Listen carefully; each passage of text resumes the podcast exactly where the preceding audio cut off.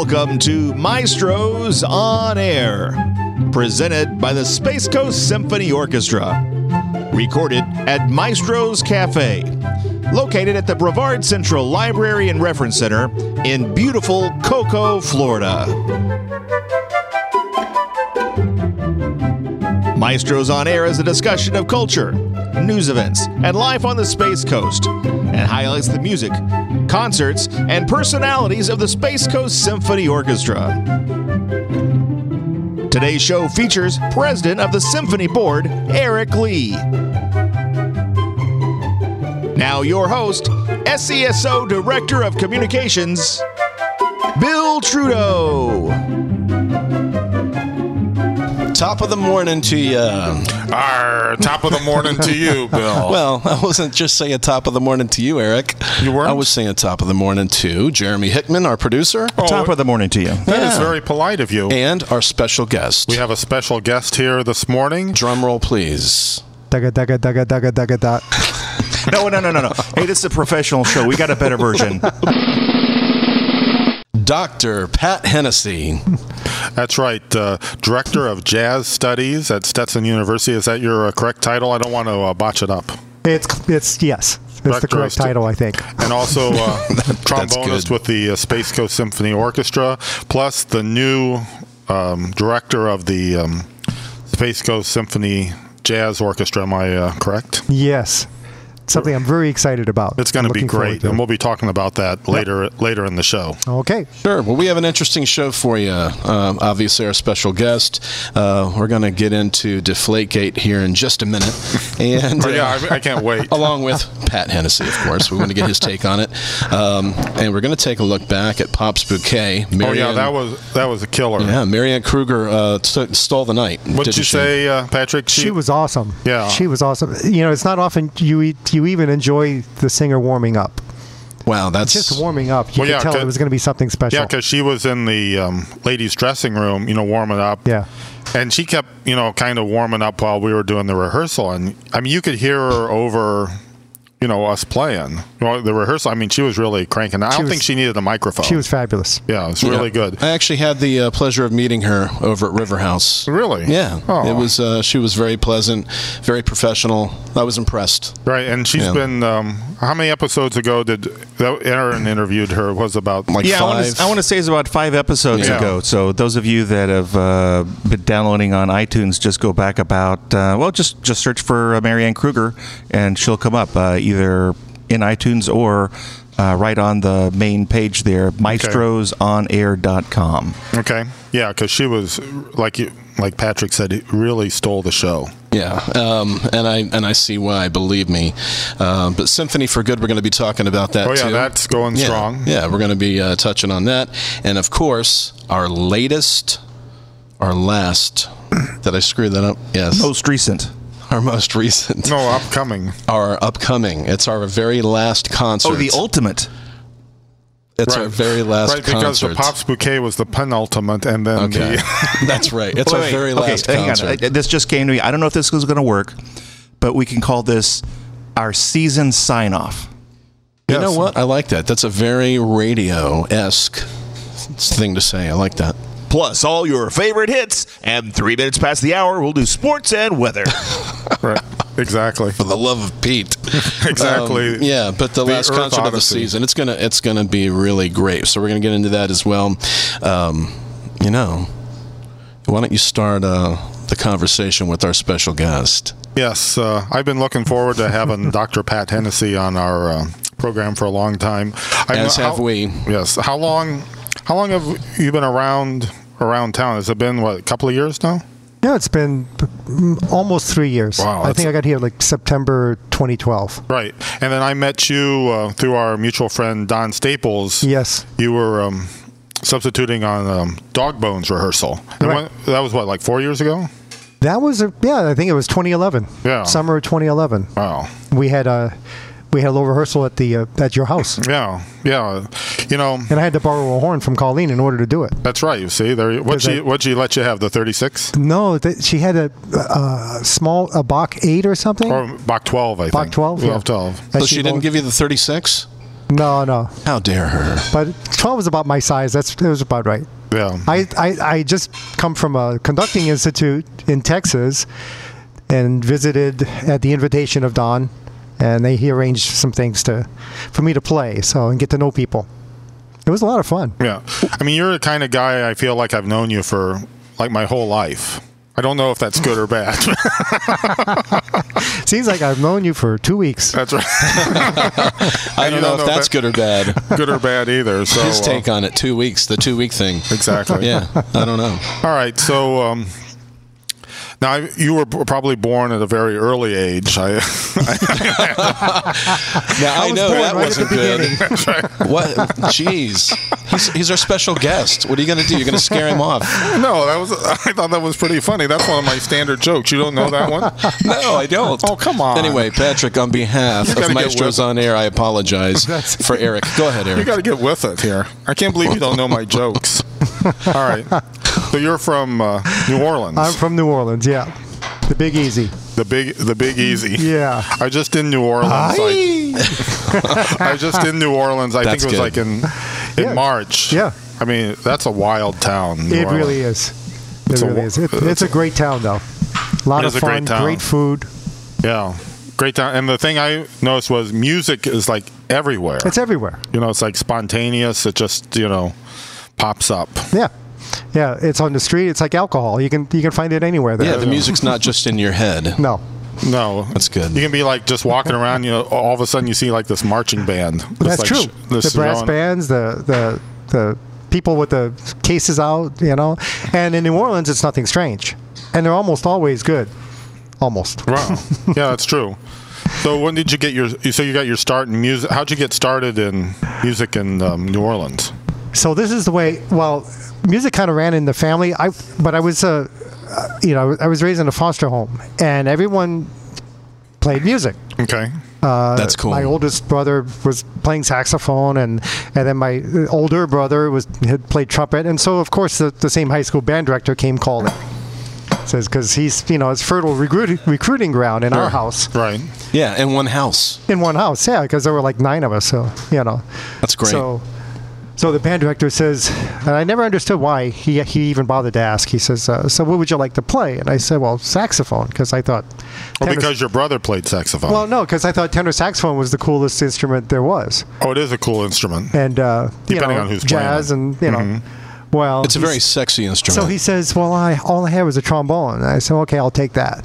So there was nothing divine ins- inspiration about it. It was like, "This is all we have, and this is what you get." So that's how I got started on trombone. Okay.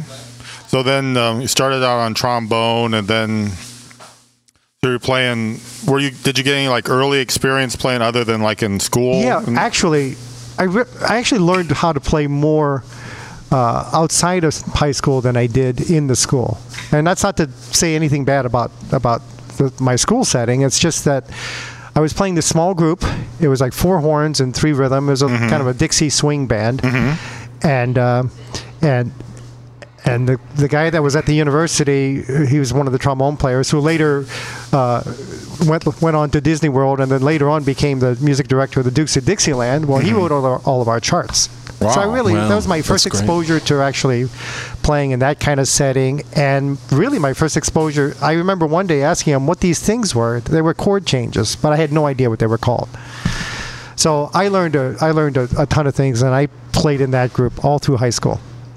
So you're kind of probably from growing up in New Orleans. You're probably um, attracted to jazz, probably from the beginning. right from the beginning. Yeah. Yeah. More so than classical. And my brother was really cool about that because he uh, he was very much the legit trumpet player, but he loved jazz too, and he really exposed me to a lot of the a lot of the records. You know, I remember the first Art Blakely al- Art Blakey album he brought home, and then he brought home a J.J. Johnson Proof Positive album for me, and.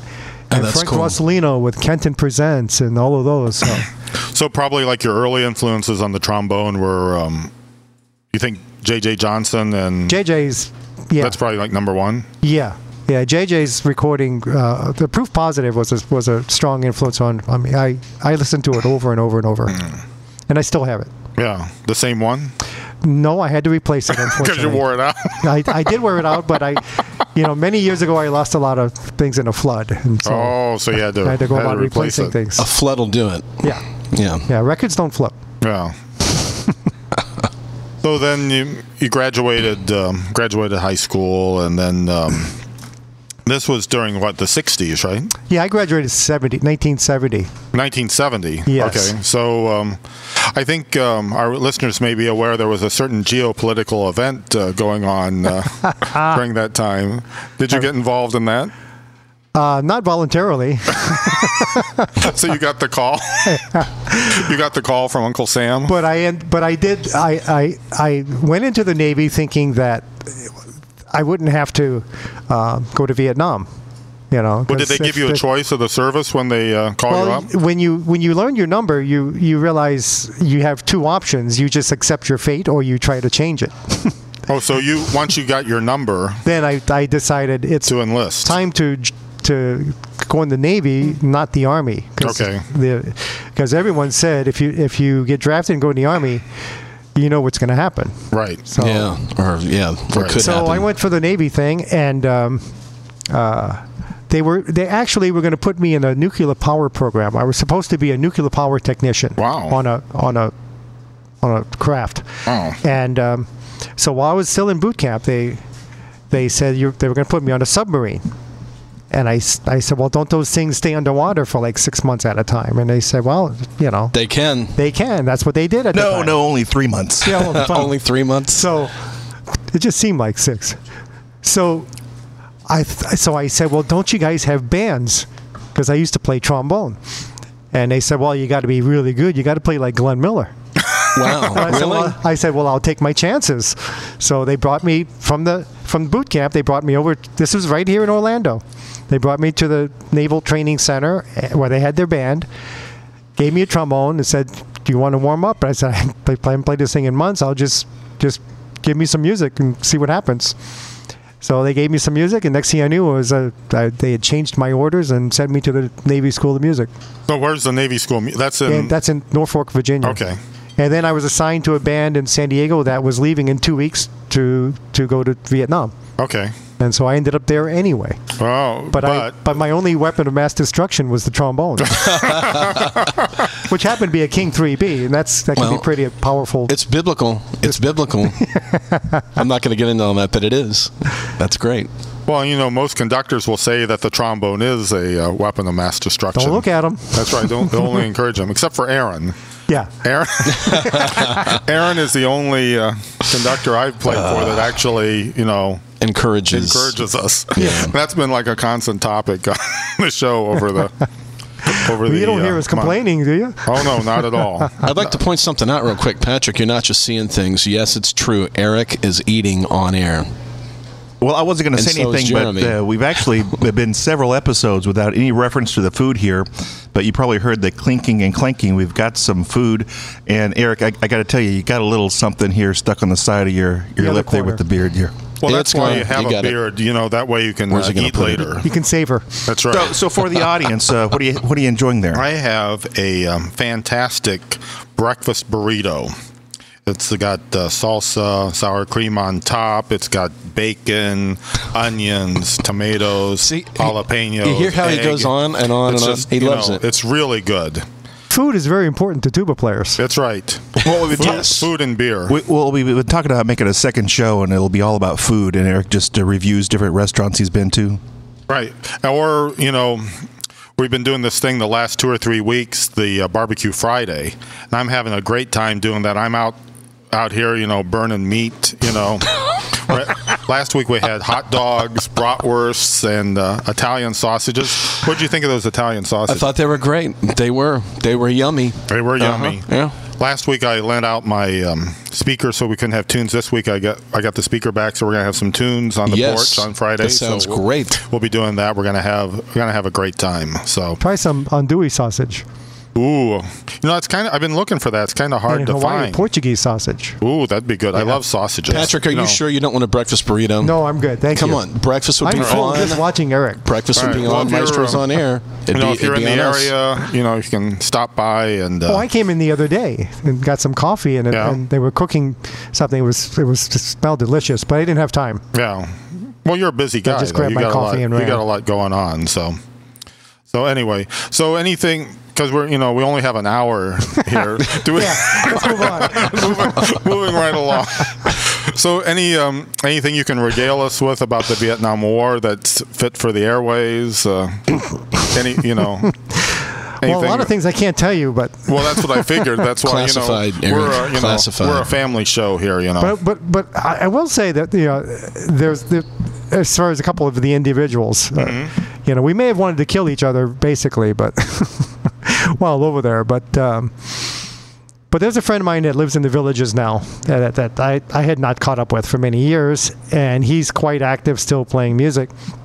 But there was a our keyboard player was quite an inspiration for for a lot of us in that band, and uh, he is he is for the last many years has been the uh, head of musicology at the University of Missouri. wow. That's that's and, good. And he's you know and he uh, he's just been honored by the university and so on. But but it was his influence and that that was really key for me at that time in my life that I just really could not wait to get back to school, pursue my you know pursue academia. And uh, and eventually get my PhD in musicology. So. He was is- he was very So influential he was kind of like your inspiration. and he's kinda. he's waiting for me still. He's the editor of the, uh, the the series of books for the College Music Society, and he's still waiting for an outline, which is about three years overdue. That he's got contracted me to write a book on. So I'm supposed to be doing a book, and I'm That's I'm, exciting. I'm late. well, I don't know if you'd how you're going to find time to write a book, but um, I, I was supposed to do that this summer, but apparently that's not going to happen.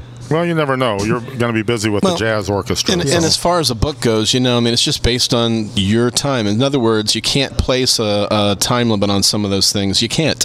Right. Just however long it takes. You know, some people take it takes three years. Well, it's the researching that ta- and the travel required to do the researching that's the challenge. Yep. at this point.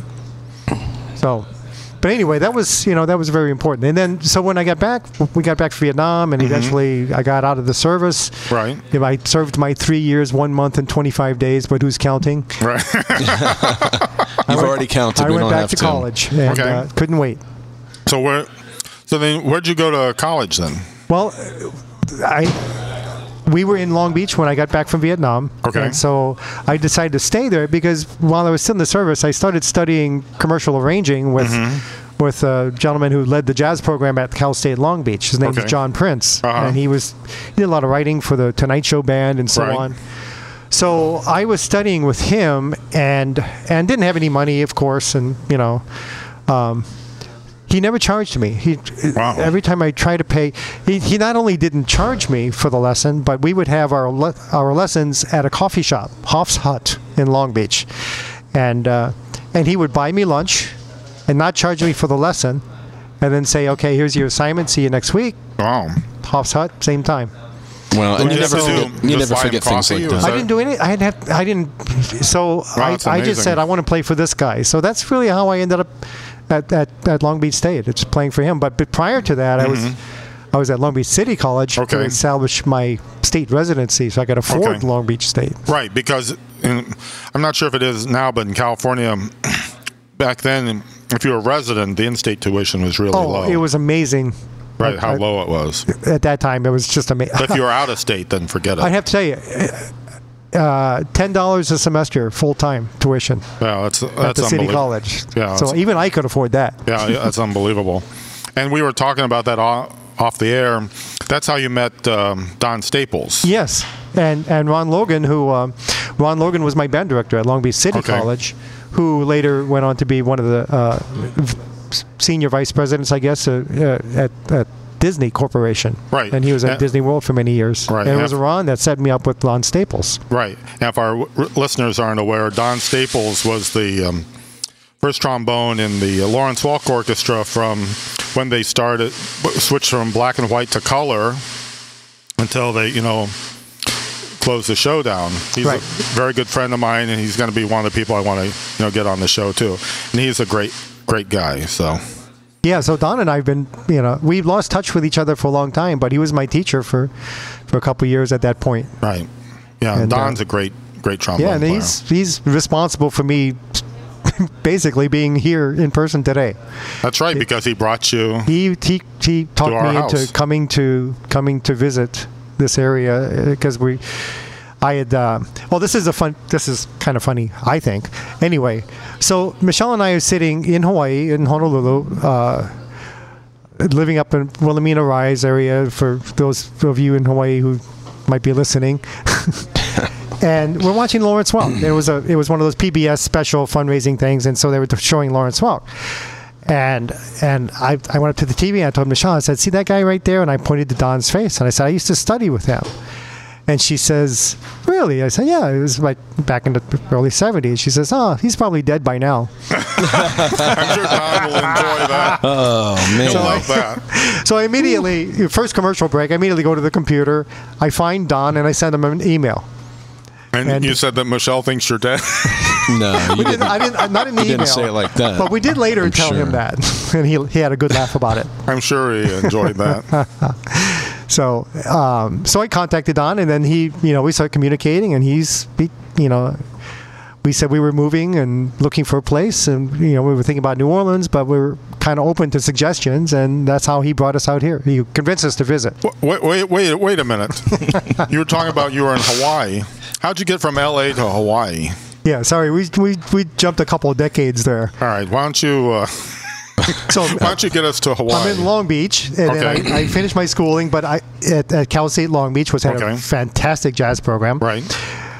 little time in Las Vegas, back to Long Beach. There's a strike in the in the LA area, musicians and actors, and Mm-hmm. nothing's going on. So opportunity, you know, musicians always seek opportunity. So I took the bold move and found myself in Hawaii. And So what were you doing in Hawaii to start anyway? well, well, I was working at the electric company to start.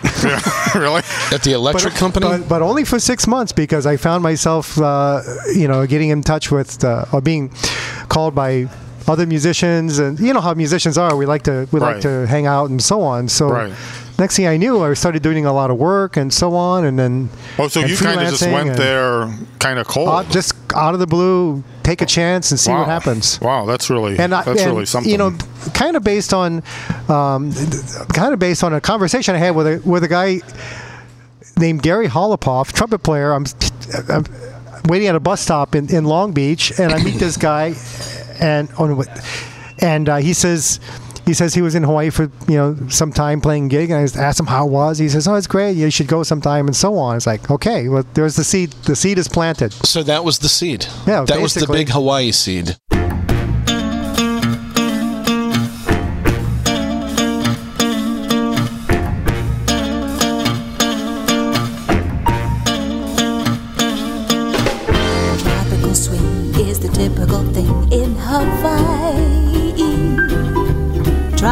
Swing is anything else but new.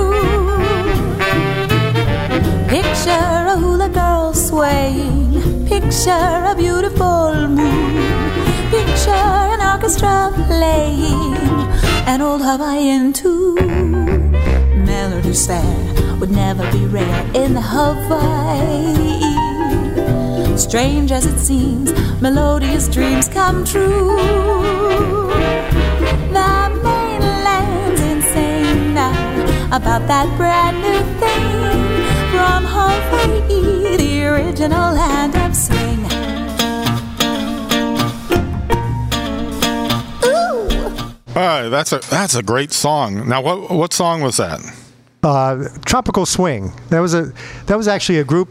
Do you remember the Nouveau Swing period in the late '90s, early 2000s? Kinda. Absolutely. Well, that was a group that we put together in Hawaii called uh, Hula Joe and the Hut Jumpers, Oh, I love that name. and and uh, and we did a lot of really terrific music. In fact, that CD we made uh, garnered like five star uh, reviews Wow. nationally as well. That's really cool. Which must have meant it told sold terribly. Yeah, it sold three three copies, and I bought one of Well, it was a five star, so Yeah. that's good. I got to ask you, have you ever heard of the Cherry Poppin' Daddies? Oh yeah, Really? Yeah. Oh sure, we did a lot of all those tunes. Yeah, one of those uh, so we guys. covered a lot of those as well. I went to school with one of those guys. Um, yeah, the uh, bass player, actually. But- but- super cool. Now, but I got to bridge the two. If you were playing that kind of music, it, you couldn't have been wearing zoot suits in Hawaii. Oh no, we were doing aloha shirts. Okay. Yeah, it was. We had to maintain our tropical slash Hawaiian identity. Because it'd be too hot to wear a zoot suit. Oh yeah, Yeah. you couldn't even find one there. No, you'd have to like import it in from Yeah. the states. Yeah, yeah, we, we did a lot of those. So it was a lot of fun. That was a that was a fun band. We worked a lot. It was you know, and we were all freelancers. We were all, in fact, some of them were my former students at the university, and others were people in the freelance community. So we all just came together and Oh, that's really cool. Yeah. So when you first, got, you know, after you worked for the electric company and then started freelancing, so what were some of the groups that you uh, played with? Well, we, we did a lot of convention. Uh, it was all you know. It was through contracting. You know, mm-hmm. remember the old days of contractors and musicians. and- Right. So that's you know that. Right, you had to have a pager. So th- there, yeah, well, yes, and there were several contractors. And Honolulu was funny because there were all these contractors, but there was only one pool of musicians. So it didn't, you know, in LA you have to you have to align yourself with with certain individuals, but in Hawaii, you kind of controlled it. So whoever you let them fight it out because you knew you were going to get called. And so there's only so many musicians. yeah, and so we did a lot of uh, a lot of great industrial shows, headliners, Broadway shows, Okay. touring shows that would come through. Cool. Every every well, you name Yeah, it. the general that's- that's public what we isn't did. privy to the fact Yeah. that a lot of that stuff, you know, happens behind the scenes. All they know is they, wow, it's a great product, or listen to these guys jam, and they don't realize all the behind the scenes stuff. Yeah, I Well, that's love the behind the for behind the scenes. scenes. You know, well, you, that that's a good point too because like one. One time we played, like I played for Sammy Davis Jr. many times, and I remember specifically after one show, uh, these people came up and said, "Wow, that was such a great show. How long have you been? How long have you been uh, with touring with Sammy Davis?" And I had to explain that it was a pickup band and it was all local people. And the fact that we only, not only did we have only one rehearsal that afternoon, but we didn't really rehearse the show. Uh, George Rhodes was Sammy Davis's music director, and and he would he would look at the he, he'd say, okay, the look on the left side, pull out these two or three selections, and so we'd pull them out, we'd play through them. He'd say, okay, put them back. Shows on the right side. See you tonight. Call That's time cool. seven thirty. yeah. Well, that's one of the things when I um, got involved with the symphony, I was very surprised to learn. I just assumed for the shows they were doing, it would be you know months worth of practice. And Eric, you say you often might practice four hours, Or- you know, or Well, you know one day, maybe two Saturday wasn't- days. Saturday wasn't even Yeah, that sometimes they get together literally a couple of hours ahead of time. Yeah, Yeah, yeah. We had Right. like two and a half hours Saturday. That's pretty and then we incredible. Right, we didn't know what we were playing until we saw the saw the book. So it's kind of like the real world. Oh, yeah. in a little little Yeah. You, you handed the music, and you're as a freelance musician, and which is what I in college. That's what I wanted to be. I didn't want to be an orchestral player. Uh, I wish my jazz playing was better, but you know, you're not going to make a living, you know, in being a jazz musician per se. You could be a busker in New Orleans. Well, I, I You guess I could, Make, you know, make uh, beignet money. but you know, it's a it's a it's a craft. It's a it's a highly specialized thing, and the idea is that you're able to come in and play the show like Sammy Davis show. We literally sight read the entire show the first time, the entire show from opening to closing. Yeah, and that's what's right. expected. And when a Broadway show comes through, you have the morning rehearsal uh, with just the orchestra, and then you have the afternoon rehearsal with some of the soloists, solo singers, and then you have the sound check, and then you do the show that night. That's all the rehearsal you get, and then you do a two or three week run, or maybe four months depending on what the show is. Very impressive. Well, I'd like to take this time to to maybe talk a little bit about Symphony for Good and then come back to Pat. Sure. All right, we can do that. So where are we? What's the, The latest? Symphony for not Good to, not is to get doing- derailed, but is doing excellent right now. Uh, Yeah? I just checked with um, the financial department, and they uh, told me that uh, we're already at 30% of our goal, which is really great. As I mentioned on the on the concert on Saturday. I've been going to the mailbox. I've been getting a lot of envelopes. Going to the mailbox. Yeah, I love How many get- times a day? I just go once a day. Well, sometimes you go twice. Like if you go too early and miss. Oh yeah, you yeah. Go back? Well, I try not All to right. go early in All this, right. but Well, anyway, ju- just so you know, they only come once a day. Right. That's right. They uh, deliver it once a day. So anyway, go to the mailbox. There's been a lot of envelopes. I really appreciate all your support, but it's not too late to, if you haven't given yet, or if you've already given, want to give some more. You know, Well, wait a second though. You covered up the headline we were talking before the show. What was Just, the uh, headline? well, a week ago, you know, relatively new. We just announced it a couple of weeks ago. Last week we were up to 15% uh, achievement, Mm-hmm. and in one week we've gone from 15% to 30%. Right. That's very good. I know it is great. I mean, our patrons are great. They really support That's a really good percentage. I agree with Jeremy. I like and, that. you know, like I said last week, we were, you know, over at the River House, you know, having a phone calling party, and you know, we're calling up people. I'm, you know, talking to people while they're making their dinner and stuff. and so, it's a big party over there. We have the coffee going. We have the uh, what else do we have over there? You know, the phone- snacks. snacks, the The phones, are lights going. are all on. I mean, That's it's right. lit up. It's That's- wild. it's the River wild. House is rocking. That's right. And, Yes. you know, I think people uh, appreciate that when you're calling up because, you know, I really enjoy talking They to love it. They love to get phone calls from us. So, so anyway, if you haven't given yet and you want to, you know, give, and then you can be on the list and you'll get a phone call next year. Sure, it's So, not too late. That's right. Give Give, exactly. if you can. If you I mean, can. we can certainly use the support.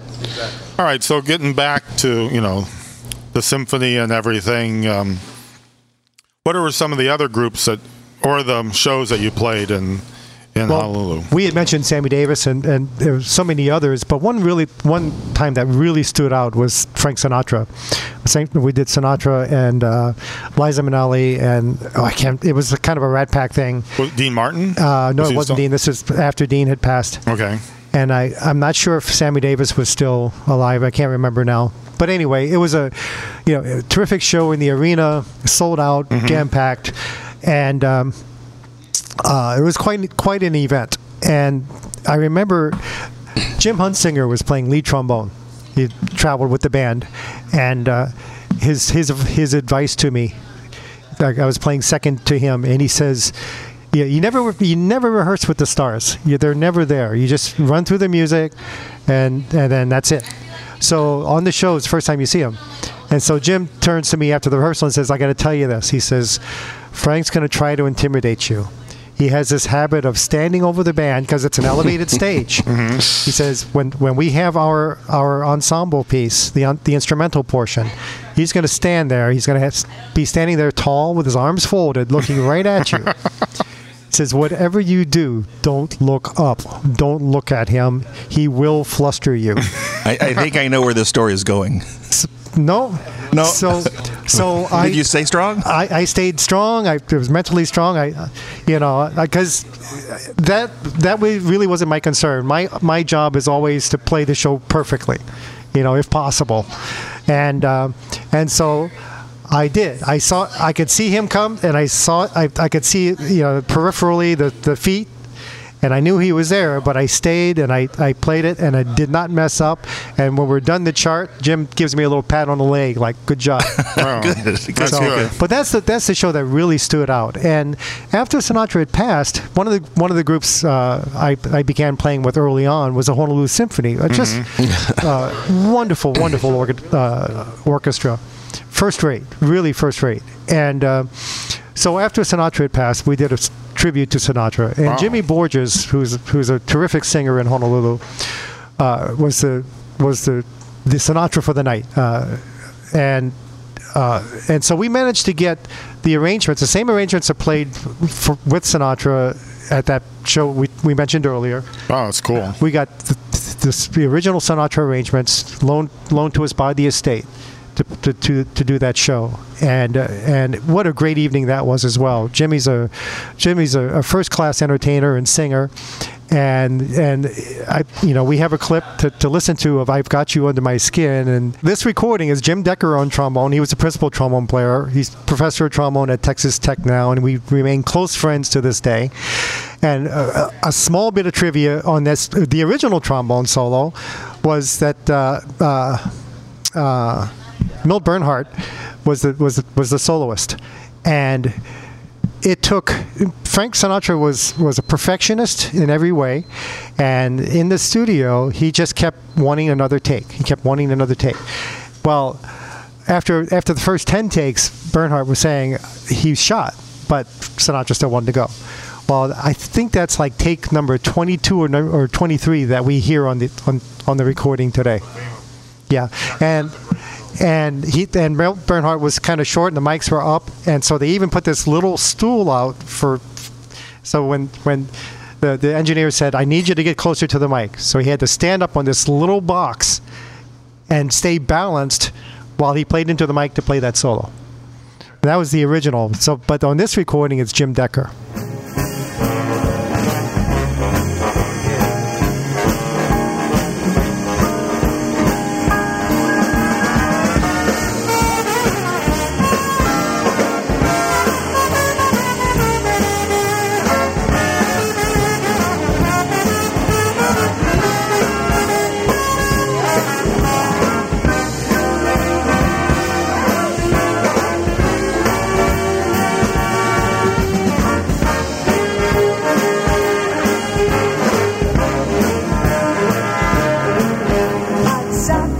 Anything,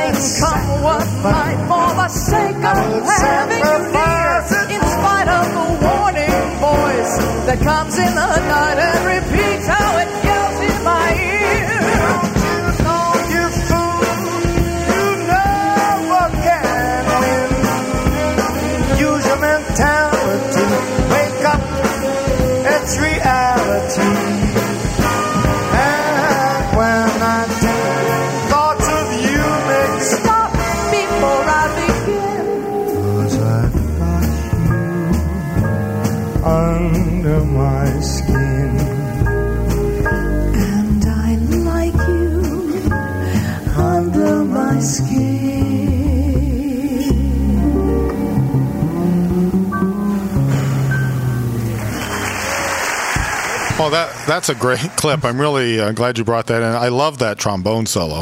It's That's- crazy. It is. That's That one is of, crazy. It's one of my favorites. That's a good solo. And we did that with uh, Jeff Shadley. That that tune. So you're doing all this interesting stuff. Any other uh, group, interesting groups that you played with that our uh, listeners would be interested in? Well, I want to tell you that uh, uh, my main job, my full-time job in Hawaii for for over 26 years was was with a group called the Royal Hawaiian Band. Why don't you uh, elucidate it's- on that? Because our listeners, I'm sure, unless they're from Hawaii, have no idea what the Royal Hawaiian well, just Band put, is. just picture a municipal band, any you know, eh, like in in any city, except this is this is a band that is t- still functional today. It's been around since 1836, founded by King Kamehameha III, and it's the only full-time, fully funded professional municipal band in the country wow. And they're celebrated. and and they're you know well they say they're world famous but most people haven't heard of us but but it's uh yeah, that was my full-time job and it was five to six days a week we played over 300 something performances a year Wow. and, and almost all outdoors and i'm i'm on a state of hawaii pension because of that organization Wow. and it was it, uh, it's the only living link to the Hawaiian monarchy, and I, I, I Wow, that is It's cool. because of its place in Hawaiian history.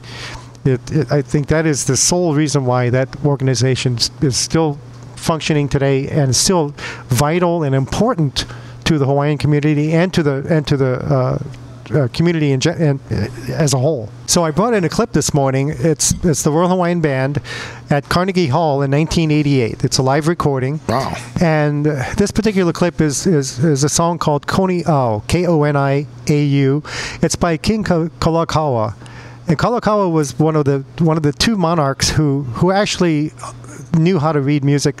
Well, no, he didn't read music, but he was a composer, and uh, he composed this selection.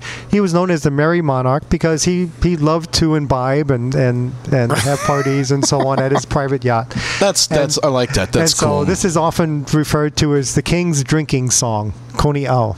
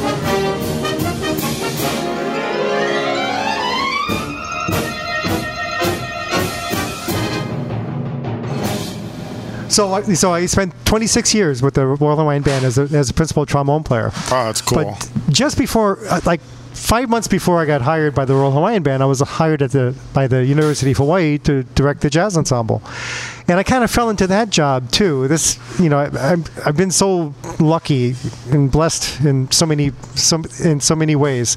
So this job. I, the the previous director was named Abe Weinstein, and he was a prominent musician, in the freelance scene, band leader, etc. And he was directing the band, the program, for a couple years. Well, he liked to bring in musicians to kind of bolster the the, the, the band to to make it help it sound better, and so he asked if I would come in and, and play the last concert, play the concert. So I did. This was December of, uh, I can't remember now, December 1982. So I played the concert, and then afterwards he pulls me aside and he says, uh, "You have a college degree, don't you?" And at the time I had a bachelor's degree in trombone performance. You know, one of those highly lucrative uh, degrees. That's a very impressive piece of paper, the trombone performance Yes, it is. degree. It is impressive. So, so I said, yes, I do. He says, well, would you, you know, he's going to take a semester off. Would I be interested in doing th- and taking over for him? I said, well, absolutely. I'd, I'd love it. So about two weeks later, I get a call from from uh, the head of the, School of Music, and he brings me in for an interview, Bob, Dr. Bob Hines, and we talked for about an hour or so. But not once did we talk about the jazz band or jazz or anything like that. He he he knew the choral director at Long Beach State, where I did my undergraduate, Frank Pooler, who was a, a world famous conduct, choral conductor as well. So we talked about the choral program at Long Beach State for like an hour, and at the end of the interview, he says, "Okay, well, uh, I'll I'll I'll send along my reference to the personnel committee, and we'll we'll, we'll get you started in January." And Wow. that's, that's how I got hired. That's, that's pretty cool. That is cool. And I last and I stayed there for 25 years as an adjunct. Built a program from from you know from scratch basically to having done a lot of tour, uh, played several festivals, national festivals uh, through audition and inv- invitation. wow, that's cool. Dr. Hennessy, I got to tell you, your life sounds like an adventure. So do you have a? I like do we have a clip of the? I of do. The I, band? I'd like to play something from the. It was, this was uh, this clip is a piece by Russ Friedman called "Made in Mexico." It's an arrangement by a former student of mine, my former lead trombone player from the University of Hawaii, Nathan Tanouye, who's doing wonderful work. He's with uh, music director for uh, Celine Dion now, Wow. and this is his arrangement that we performed live at the North Texas Jazz Festival in 2007. It's called "Made in Mexico."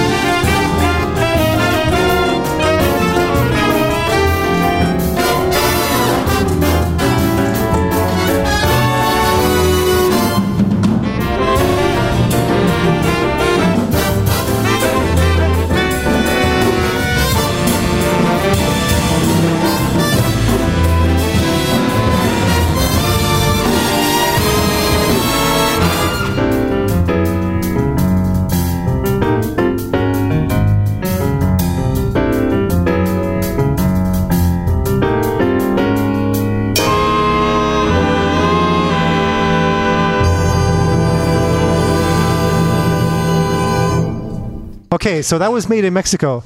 You know, and the great thing about these jobs were it allowed me enough time uh, to to continue my education. I had kind of dropped my my master's studies in LA a few years earlier, so I realized all of my students were passing me by with their education, at, and I was I had I was the least qualified academically. So I decided I, I should finish my master's. So I, I ended up having to do my entire master's over again, and I did it at the University of Hawaii. So they weren't you weren't able to transfer any credits or anything. No, I, I, my 10 year period had just expired. They said, well, you have to do it over. So I did. Oh. And I did music education. And so since I had the momentum, I decided to keep going and, and uh, get my PhD, which What's, I ended up at What's the your University of Hawaii. PhD in? What? It's in musicology. wow. Historical you, musicology. why don't you uh, just explain to our listeners just briefly what musicology is? Because I don't even know if we know what it Doctor you know, of music. Just like any other ology, it's basically the science of. So it's the it's the science of, of studying of how music histories are, are, are written and how they're studied and how they're viewed. And there are many approaches to to that, and that's what that's what uh, musicology does. It looks at the way. It's not just it's not just about the facts. It's it's about the interpretations and, and putting into context, cultural context and sociological context. So what was your uh, dissertation? My dissertation was on was goes back to the Royal Hawaiian Band. My dissertation was on Henry Berger, who was director, the bandmaster of the Royal Hawaiian Band from 1872 to 1915, and in that period he was a Prussian. Be- Prussian army uh, musician who had just qualified for to be a Kapellmeister or bandmaster in the Prussian army, and he was sent to Hawaii by the Prussian king uh, to, to fulfill a request by King Kamehameha V to take over to reorganize the king's band, which was the Royal Hawaiian Band. And so he, he, he got it back on its feet and, and organized and so on and moved it forward from there to the point where by by 1912, uh, geez, oh, 1914, on his 70th birthday, Queen Liliuokalani referred to Henry Berger as the father of Hawaiian music. Wow. And so my dissertation is on the life and, and times of Henry Berger. Wow. Well, it's uh, Wow. very interesting That's that you um, studied in Hawaii like you did because you have that uh, experience, and that's different than if you had studied here in the states. Yeah. And I think that's uh, something that you know you take wherever you go. So I would have I, I would have studied like that. jazz history more if, if I if I was stu- studying here on the mainland. sure. Mm-hmm. Well, speaking of the mainland, the uh, the hour is uh, slowly but steadily slipping away, and we still have to get you back to the mainland and how you ended up Yeah, in Florida. Well, well, after you know, so so I get my PhD. I get hired by another university. I leave the University of Hawaii, and I, I serve five years as director of bands at Hawaii Pacific University. So now I have experience in a you know building a comprehensive band program like you know, for five years. Which wore me out, took a lot out of me, uh, but my kids were fantastic. Uh, so, so I eventually decide to move on. I we do a West Coast tour, and at the end of the tour, I, I tell them I'm leaving and a very emotional scene. And I, I, I end up here in Florida. Before we leave, I'm going to ask a very stereotypical question. All your years in Hawaii, did you have run-ins with Don Ho? I played for Don Ho. Okay. And Wow, played- really?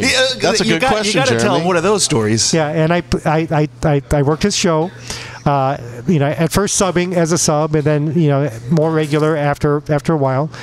And it was at the Hilton Hawaiian Village, and and the, the showroom was a dome, and the, it was the stage setting was a volcano, you know, all the usual stuff.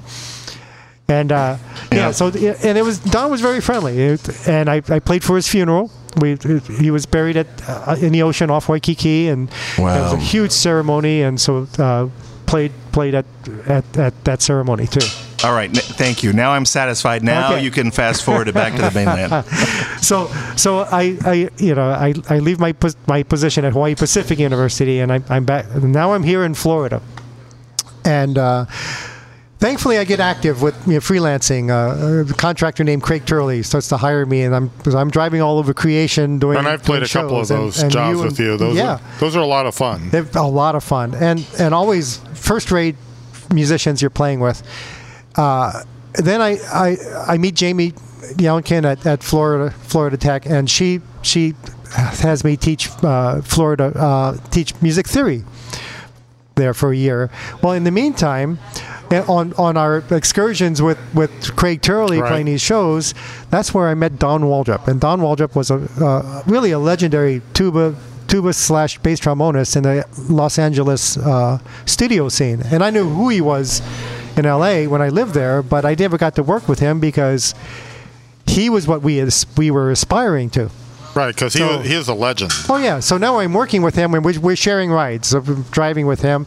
He had just gotten the, the job at, as director of the jazz ensemble at Stetson, and he had never done anything uh, along those lines. So he was he was badgering me.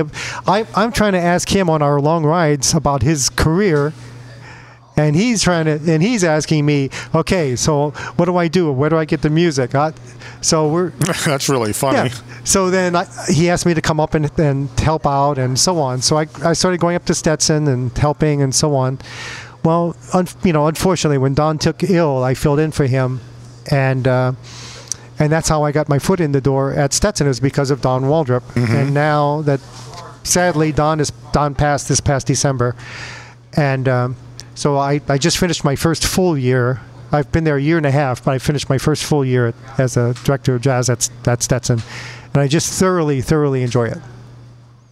And we were talking about like a little bit off the air that you know if um, our listeners if they have a young you know young adult you know high school and they're looking for a college I Oh, mean there yeah. are some and it's a good music school and there's you know there's I'm a- scholarship money Yeah, well, for those that don't know, how about an explanation of what is the institution, where is it located, who Yes. typically would attend? Well, Stetson University is, is located in DeLand.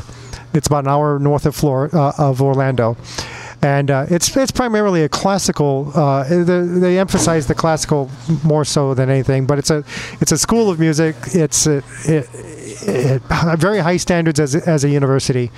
Uh, it's very difficult to get into, and um, you know the jazz is is one of their major ensembles that that, that they offer. So the, we, they recruit the best musicians they can find. They don't necessarily recruit for, for any particular, uh, you know, any particular group. They just recruit outstanding musicians. So the musicians in, in at Stetson aren't necessarily you know, on jazz scholarships. We don't have anything called jazz scholarship, but we do offer music scholarships.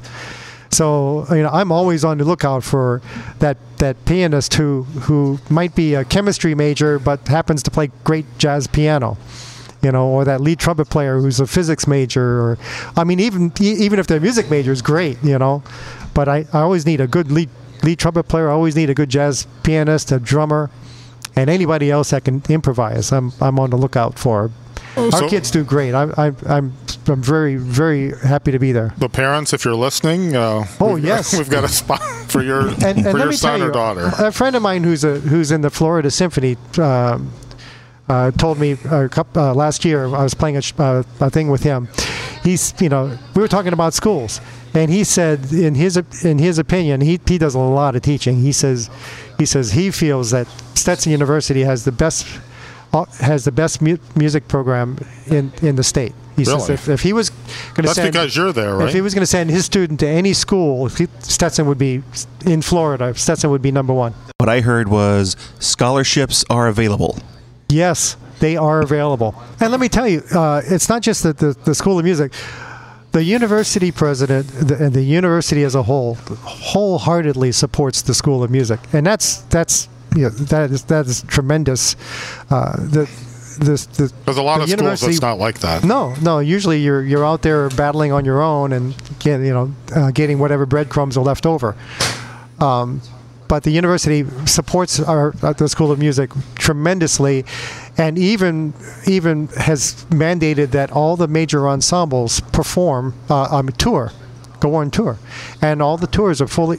We don't have to go out and sell donuts or anything. All the or a grapefruit everything's funded by by fully funded by the university. So Wow. the, the students, uh, all their expenses are paid. so have you taken the jazz ensemble on a Not yet. tour? Not where yet. are you going to go But uh, well, we have to we have to see what's available. oh that'll be You great know, but, but I'm thinking for now we we- we're probably going to do a, a in-state tour.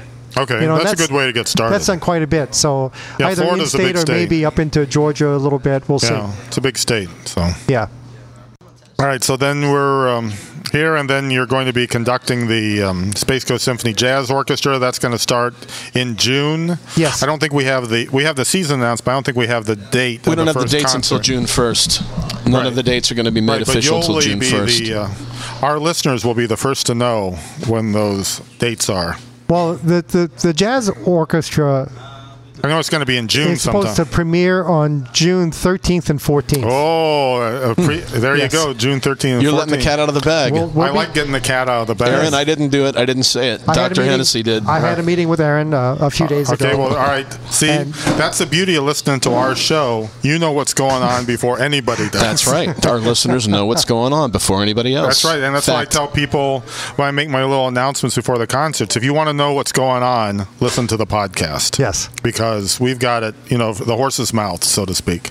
and we're going to be, you know, the focus is going to be on on uh, serious big band jazz. Uh, we want we want to play what our audience expects us to play in a way, but I don't want to play it in the same way. I want to do. There are so many tremendous arrangements of of, of the classics of the of the American songbook that I think we can tap into. That that I know that our audience will will you know like the the like the the version of the Don Menza arrangement of, the, of Take the A Train rather than the Duke Ellington arrangement of Take the A Train It's going to be like the Great American Songbook with a twist. with a twist with you know and and our audiences at Stetson have responded extremely well to, to this approach Okay. uh, we're they're growing we we're, we're we're filling up our room now and uh, and so I think the Space Coast audience is going to really enjoy this as well I think Sounds you're, like we're I in think for a you're right.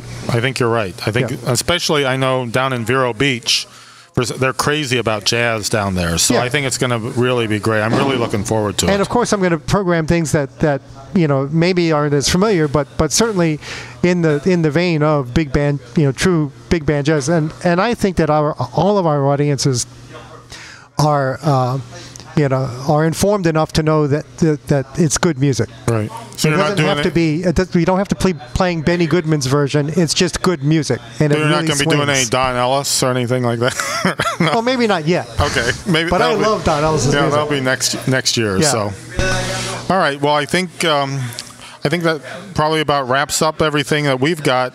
Unless you have anything else to regale, final thoughts to regale our. Uh, Well, I am going to be doing some. some uh, I have a wind band uh, program I'll be conducting you coming know up too with the Space when- Coast Winds. With the Space Coast Wind Ensemble. That- Do you know when that's going to be? Or well, we're we're unsure. It is it? It's either going to be July or October. We're the, we have to wait for the, the schedule to settle okay, down. but you know, And I'm even planning on featuring Eric uh oh. on a on a tuba solo from from from a uh, from a that's a Norwegian composer. Eric, Oh, you're going to be more famous. I'm looking forward. You're going to be featured. It's it's looking forward to unbelievable. It, I can't fathom him being any more famous, but we're gonna we're gonna All right. Well, I'm looking forward to uh, this. Uh, this piece you're going to feature Yeah. me on, so you might want to get me the music. So, So I you can can start No, we, we, we heard that you can just get it, you know, an hour before the performance Well, it depends on it. how hard it is. If it's, a, if it's a feature, I need a little bit more time than that. So, Patrick, I got to tell you, thank you very much for joining us in the show today. We uh, we appreciate it. Oh, thank yeah, the you. And hour has flown by. It's been interesting. It's been fun. Uh, we do have one last thing to touch on. Our last Besides the- concert of the season. Okay. What are the dates?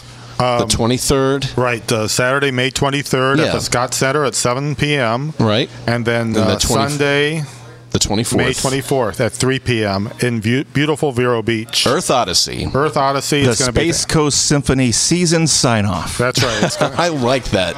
In conjunction with NASA, it's going to be a big deal. Right, with these images of Earth, it's going to be spectacular. And you know, we didn't even get a chance to talk about Deflategate. We didn't talk about Deflategate. Drew Bays well. would never do that. Thankfully, yes, we did not get a chance Maybe we to can talk, talk, about, that. it next week. It'll still be current, I'm sure. Well, this is Bill Trudeau and Eric Lee. I'm Jeremy Hickman, and our special guest. Patrick Hennessy. reminding you as always, we'll see you at the show. You've been listening to Maestros on Air, brought to you by the Space Coast Symphony Orchestra.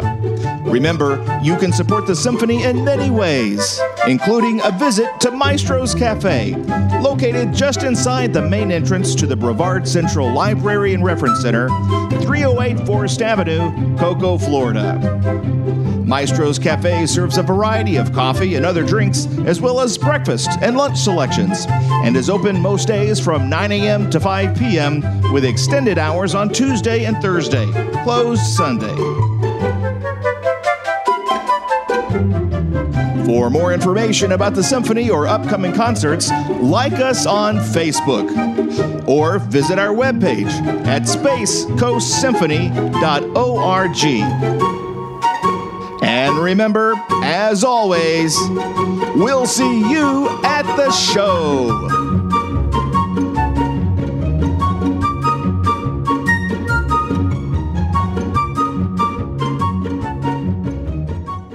A Peak Velocity production.